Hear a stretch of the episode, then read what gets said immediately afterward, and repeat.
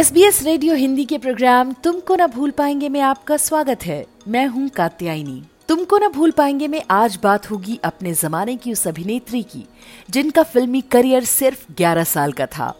और उसमें भी सिर्फ़ दो दर्जन फ़िल्में ही की थी। ये निर्माता नासिर खान की पत्नी, अभिनेता अयूब खान की माँ, रुखसाना सुल्तान की मौसी और अमृता सिंह की नानी थी।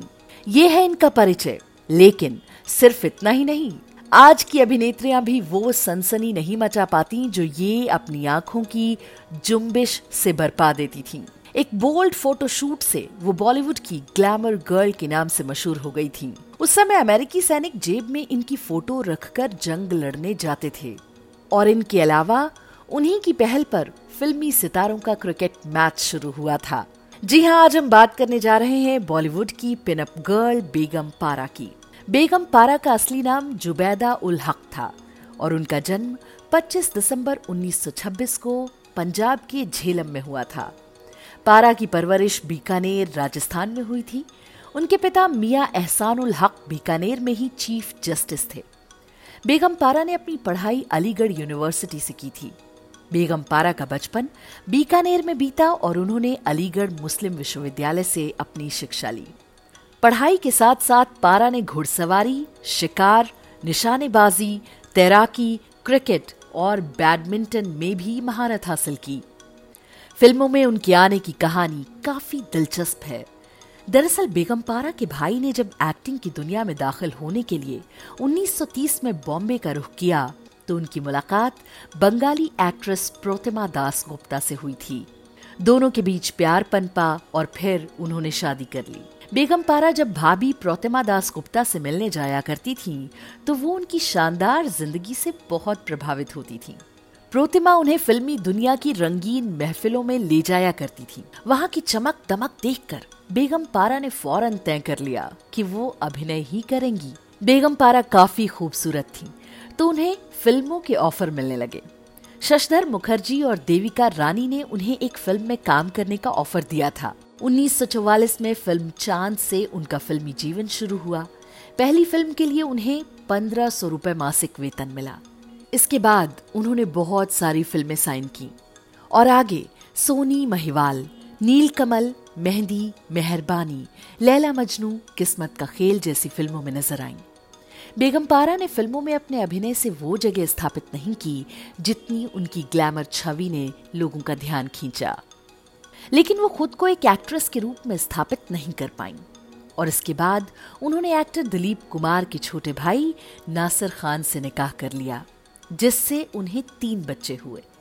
उन्होंने सोनी महिवाल, नील कमल, लैला मजनू और किस्मत का खेल जैसी फ़िल्मों में दमदार अभिनय किया। लोग उनके मुरीद होने लगे। बेगम पारा ने अपने अभिनय के दम पर लोगों को अपना दीवाना बना दिया था। और आलम यह था कि उनके चाहने वाले सुबह सुबह ही उनके घर के आगे उनकी एक झलक पाने के लिए खड़े हो जाते थे। जिस दौर में जब हीरोइन परंपरागत भारतीय नारी की छवि में कैद थी, उस दौर में बेगम पारा ने बोल्ड फोटोशूट करवा लिया था और उनकी चर्चा देश भर में होने लगी। हुआ यूँ कि 1951 में मशहूर फोटोग्राफर जेम्स बुर्के ने लाइफ मैगजीन के लिए बेगम पारा का ग्लैमरस फोटोशूट किया। सफ़ेद साड़ी के साथ डीप क्लीवेज ब्लाउज एक हाथ में सिगरेट मुँह से निकलता धुआँ। बेगम पारा के इस फोटोशूट ने तहलका मचा दिया। और इसके बाद वो बॉलीवुड की पहली बॉम्बशेल और पिनअप गर्ल के नाम से मशहूर हो गईं।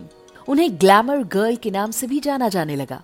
गोरा रंग बड़ी बड़ी शरारती आँखों वाली बेगम पारा का जादू सिर्फ़ देश ही नहीं, विदेशों में भी खूब चला। कहा जाता है कि उस समय का आलम कुछ ऐसा था कि अमेरिकी सैनिक जेब में बेगम पारा की फ़ोटो रखकर जंग लड़ने जाते थे। बेगम पारा सोनी महिवाल, जंजीर, मेहंदी जैसी फ़िल्मों में नरगिस के साथ दिखाई दी। नील कमल में उन्होंने राज कपूर और मधुबाला के साथ स्क्रीन स्पेस शेयर किया। और इसके अलावा लैला मजनू, नया घर और पहली झलक में भी उन्होंने काम किया। उन्हीं की पहल पर फिल्मी सितारों का नुमाइशी क्रिकेट मैच शुरू हुआ। ऐसे पहले मैच में पारा ने सबसे ज़्यादा रन बनाकर पुरुष कलाकारों को शर्मिंदा कर दिया। 1974 में नासिर खान ने फ़िल्म जिद शुरू की। नासिर खान फ़िल्म के आखिरी सीन की शूटिंग कर रहे थे कि दिल का दौरा पड़ने से उनका निधन हो गया और बेगम पारा की तो दुनिया ही उजड़ गई। एक दिन बेगम पारा की बहन आई और उन्हें अपने साथ पाकिस्तान ले गई। तीन साल बाद बेगम पारा मुंबई लौटी। बेगम पारा ने जब वापसी की तो फ़िल्म सोनी महिवाल नील कमल लैला मजनू जैसी फ़िल्मों में उन्होंने काम किया और जमकर वाहवाही बटोरी। बेगम पारा अंतिम बार संजलीला भंसाली की फ़िल्म सांवरिया में नज़र आई, जो 2007 में रिलीज़ हुई थी। इस फ़िल्म में उन्होंने सोनम कपूर की दादी का रोल प्ले किया था। साल 2008 में मशहूर अदाकारा बेगम पारा ने इक्यासी साल की उम्र में दुनिया को अलविदा कह दिया। S B S radio Hindi के प्रोग्राम तुमको ना भूल पाएँगे में आज बस इतना ही। अगले हफ़्ते फिर मिलेंगे और ऐसी ही एक और हस्ती के बारे में बात करेंगे। तब तक के लिए बाय